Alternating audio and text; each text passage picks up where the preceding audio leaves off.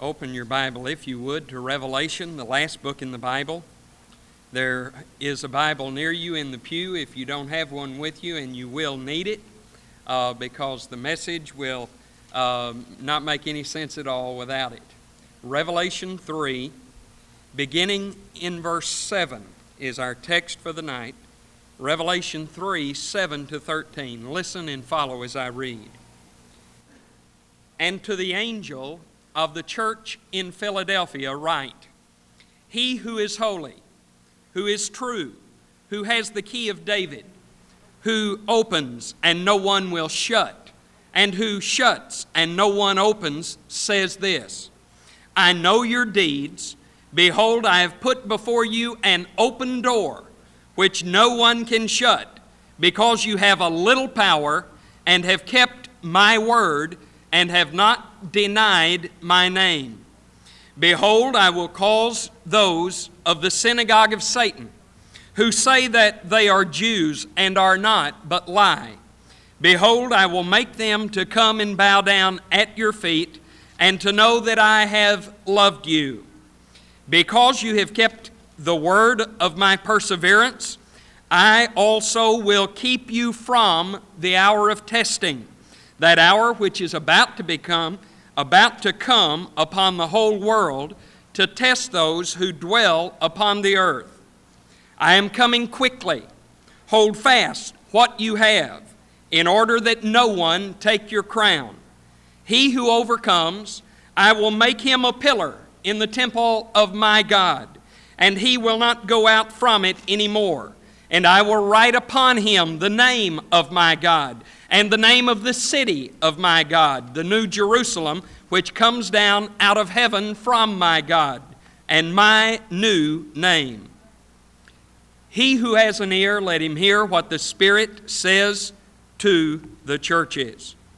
We come to the sixth of the letters to the seven churches. These churches are literal, real congregations in cities, in provinces of Asia during the latter part of the first century AD. They were real people with real needs, real problems, real situations. But it is also very clear to me, at least it is my belief, that each of these seven letters is also representative of a period of the history of Christianity. The seven taken together form a panorama of the uh, history of the church and the conditions and the situations that the church has faced during her history. The last three, Sardis, Philadelphia, and Laodicea, exist concurrently from the middle 1700s until the coming of the Lord Jesus Christ. Now, the city of Philadelphia uh, means the name, and every name of these cities has been significant, and so is this. The name of the city means to love the brother, the city of brotherly love. But it was not named for that reason. It was rather named for a rich and powerful man named Philadelphus. The city of Philadelphia in Asia is roughly 30 miles southeast of her sister city of Sardis. The soil in Philadelphia and the surrounding areas was very rich, and Philadelphia was famous for growing grapes and famous for making wines around the ancient world. And so it is not much of a surprise that the city of Philadelphia adopted as their patron god the god Bacchus, the god of wine. It is also not surprising that in their practice of the worship of Bacchus, their most chronic social problem was drunkenness in the city of Philadelphia. The city was leveled to the ground by an earthquake, the same one in AD 17 that destroyed the city of Sardis. It was rebuilt by that one of the Roman emperors who was a builder and not a destroyer, the Emperor Tiberius. And was dedicated largely to not only the worship of Bacchus, but to emperor worship for that reason. This letter is the second of the seven that contains no word of complaint. The other was to the suffering church, the city of Smyrna. Here there is only a commendation and a promise of preservation from a serious time of trial that is to come. The church in Philadelphia was not a perfect church, but it was a church characterized by love. And I do wish I could find out who said it so I could give credit. And you probably wish that I would quit saying it, but it bears repeating. No church is perfect. And if you are looking for a perfect church, this isn't it. But if by some strange chance you ever find it, don't join it, you'll ruin it. There are no perfect churches because they are all made up of imperfect people. So the church in Philadelphia represents the true church, the few among the many, the true among the false, the believers among the professors here at the end of Christian history. The period of Philadelphia begins about the time of the Great Awakening in the middle 1700s and continues until the coming of the Lord Jesus Christ. The church of Sardis, the Protestant church in the scope of uh, the sweep of history that we see here, came out of the institutional church, the church at Thyatira, because of its apostasy. And in like manner, because of the deadness and the coldness and the formalism that had come over the 200 years following the Protestant Reformation, the Philadelphia church comes out of the Sardis church. It represents a return to first principles. It represents what the Spirit called the church at Ephesus to do to come back to the Word of God, to put loyalty to the Lord Jesus Christ in a place of priority, to be loyal to Him above loyalty to any tradition. And this passage, I believe, also teaches very plainly that the church, the true church, will be removed from the earth before the period that we have come to call the Great Tribulation. The picture of Christ that we see speaking to Philadelphia is one who has all saints, all sinners, and all situations under his control. It is a letter of divine initiative and a divine invitation to follow him. So look with me at these verses and notice several things. First of all, in verse 7. The picture of the Lord Jesus that we have in this letter is the picture that I have called the true opener. He who is holy, who is true, who has the keys of David, who opens and no one will shut, and who shuts and no one opens, says. This is almost a direct quotation from Isaiah 22 22, a prophecy of a time when the Lord would put on the shoulder of his chosen one a, the key of David, that he would have absolute power to open and to shut as he chose, and no one could countermand or counteract what he did.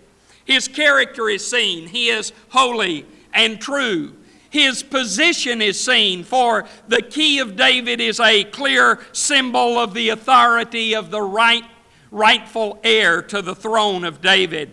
He is right in his character, for he is holy. He is right in his conduct, for he is true. And it is his character that gives him the right to be in the position. He declares both his ability and his activity. He is no figurehead. He has the position, the key of David, but he also has the activity. He is an executive that executes his responsibility. The key of David, by law by lineage and by the sovereign will of Almighty God, he is sitting on that throne forever. He is the keeper of all of the keys. He has the kingdom of God, the key to the kingdom of God. He has the key to God's presence, and when we come to Him in prayer, He opens that presence to us.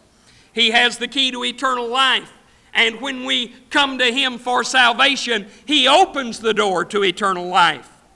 He has the key to truth, and when we come to His Word, He, through His Holy Spirit, opens the truth to our understanding. He has the keys of heaven, of death, and hell. It is a picture consistent with the entire Bible that shows us a God who possesses all power, period. A totally sovereign God.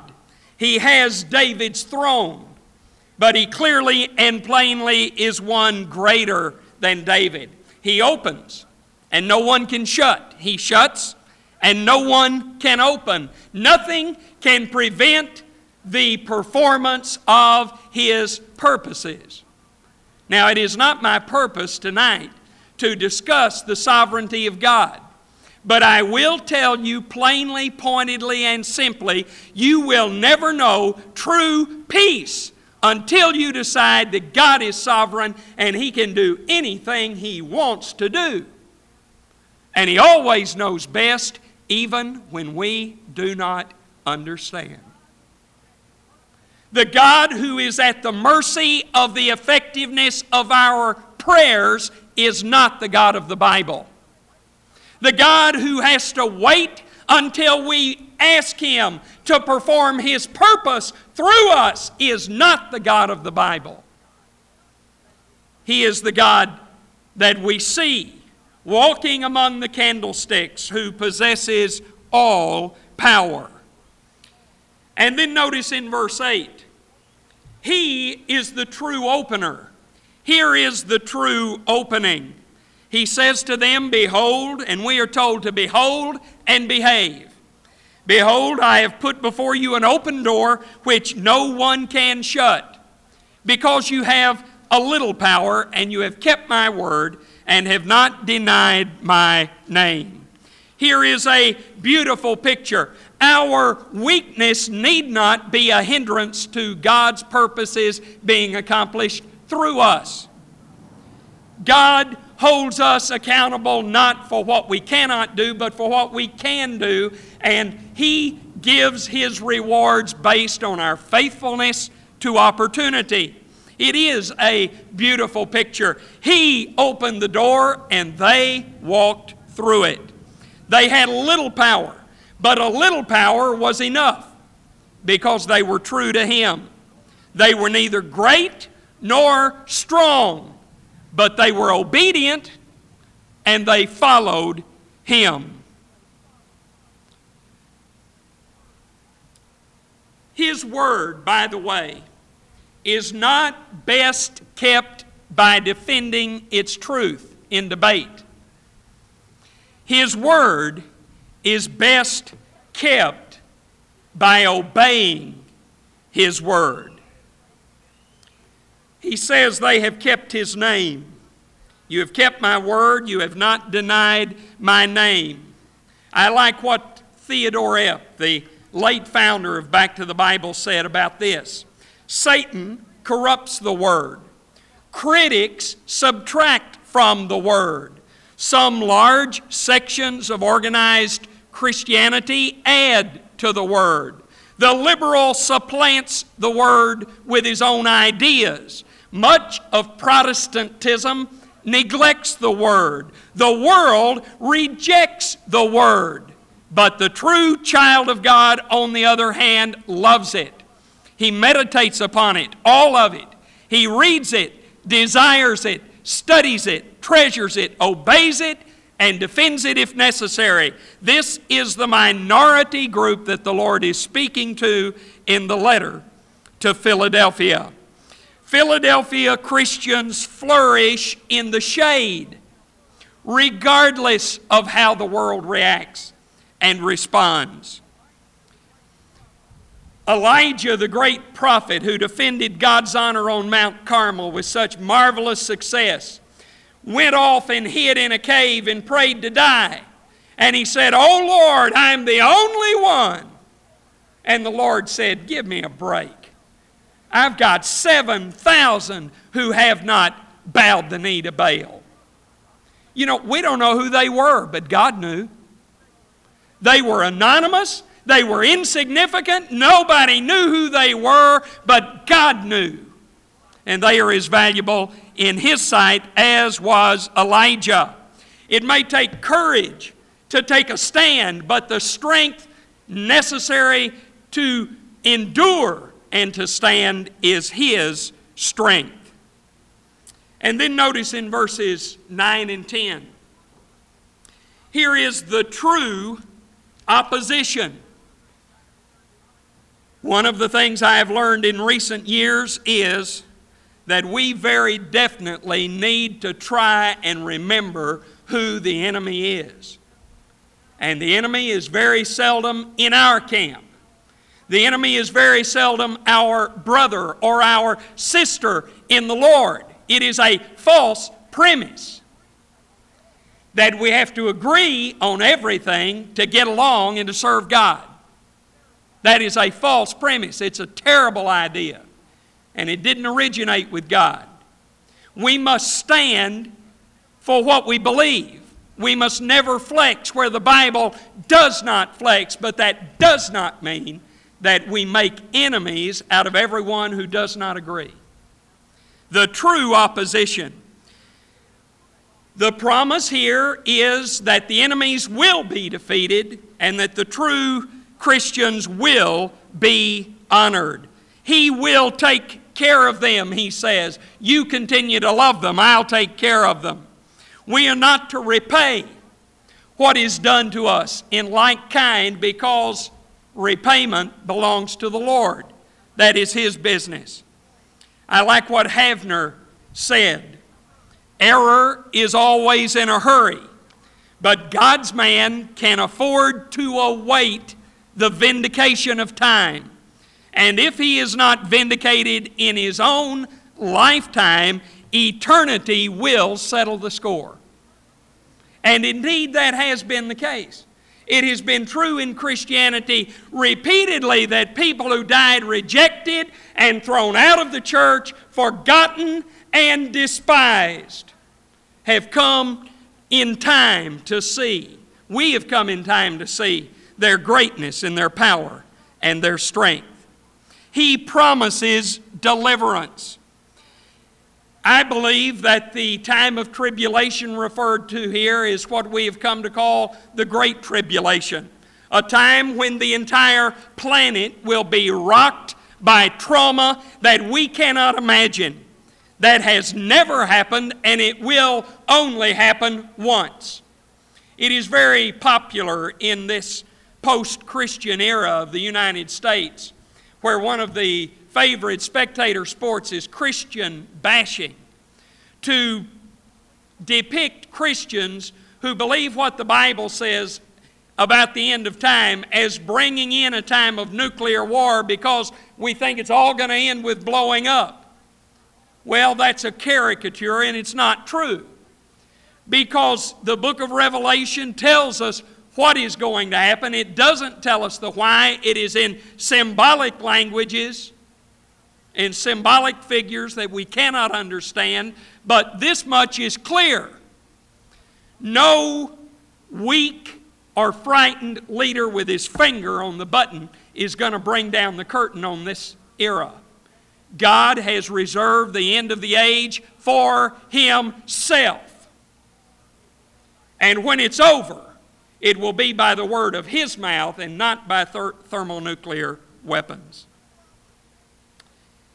The promise that He makes to the Philadelphia Christians could not be fulfilled without a rapture of the church before the tribulation because he promises to keep them out of it. Not to hold them in it, but to keep them out of it. Here is the true opposition. Remember who the enemy is. And then notice in verses 11 to 13, here is the true opportunity.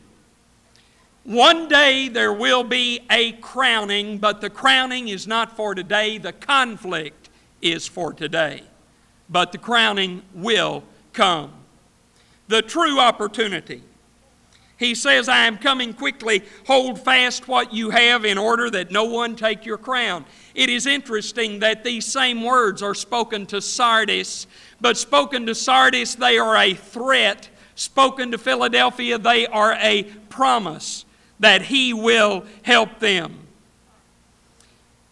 Walter Scott, one of the uh, most insightful writers on the book of Revelation, says this about the Philadelphia Christian.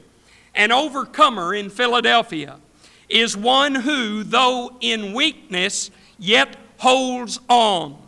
His progress is not marked by great achievements, but he struggles on.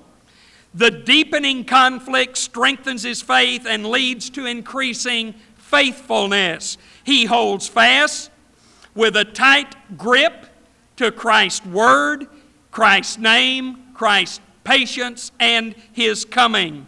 Life itself may be surrendered, but not the things which form the crown of his testimony. The weakness of earth will be exchanged for the power of heaven. It is indeed a marvelous promise that He has made us. It is possible, indicated as the Lord said, that we can lose our reward, but we are not saved because of our righteousness. We do not remain saved because of our righteousness or our faithfulness. We are saved in the first place by the blood of Jesus Christ, and the blood will never lose its power. The crown is our reward. You can lose the crown, you cannot lose the life. They possessed His Word, they possessed His name, they possessed His patience, they held the promise of His coming. Death, desertion, compromise may thin the ranks, but we must keep on keeping on. We must not surrender one iota of God's truth or His purity or His will for our lives. We may be weak, but we can endure by His power. There is a very beautiful picture in verse 12. He says, He who overcomes, I will make him a pillar in the temple of my God, and he will not go out from it anymore. In 1 Kings chapter 7, when Solomon built the temple in Jerusalem, there were two great pillars, huge pillars, very solid and very strong. And he named one of them Boaz and the other Jachin. Boaz means strength. Jachin means established. And the Lord Jesus says to the Philadelphia Christians, By my strength I will establish you as a pillar of the house of my God. His name is on us. In these verses, in verse 12, Five times he connects us with himself. Now, I don't know about you, but that makes me happy. Five times he connects us directly with him. I will make him a pillar in the temple of my God, and he will not go out from it anymore. And I will write upon him the name of my God and the name of the city of my God, the New Jerusalem, which comes down out of heaven from my God, and my new name. The church, any church, and yes, this church, always must, it's not optional, we must stand ready to enter every door He opens. We must stand ready for it. Now, make no mistake, and let me say it one more time. The accomplishments of the eternal purposes of a sovereign God do not depend on us, but that sovereign God created us for the purpose of serving Him. If we don't do what God wants us to do, He will raise up someone else who will. But we will have missed the only excuse we have for being alive. It is very much, it reminds me at least, of the young Jewish queen Esther, who finally, out of fear of her life as she prayed and fasted, decided that she would go before the king at peril of her life to beg for the lives of her people. Her uncle, a wise man, Mordecai, said to her, If you don't do it, God will raise up deliverance from somewhere else. But who knows? But that you have come to the kingdom for such a time as this. Never before in history have there been so many open doors to the gospel as there are today. And we are in a marvelous position in that we, though we must and we should be a part of reaching the world, the world is here. The world is here. By the most conservative estimate, there are at least 600,000 people on this island that don't know Jesus Christ. It is terrible, the highest heresy, not to walk through the open doors. The test is our faithfulness to opportunity. G. Campbell Morgan said this Alas, that we have too often allowed things essential to be neglected while we have been dealing with things of little or no importance. Back to the Word, back to the name. Then the church will be what God intends she should be. May we pray. Gracious God, our Father, I thank you so much that you have given us your name, your word, that our little power is sufficient as we obey and follow you. And I thank you that you have placed us before the open door. May we, by your grace, for your glory, according to your will and in your power, walk through every door that you open so that we may know what it is to realize in our lives the reason you've made us. Do with us as you please to the undying and uncreated glory of the Lord Christ. For I pray in His name. Amen. We sang as a hymn of commitment during this time of invitation. I have decided to follow Jesus. It is hymn 191. I do not know your heart or, or your need, but I invite you to the sovereign Lord who shed his blood that you might live forever with him. The church will not save you. An organization, a commitment of time will not save you. The blood of Jesus Christ will save you as you kneel at the foot of His cross and beg mercy from Him. I invite you to join this church if God would lead you. If God would have you invest your life in service here, I invite you to kneel and pray, or by all means, because there is no worship without response, I invite you where you are that you respond to His Holy Spirit. Do what He demands. Do it now. Do it quickly as we stand.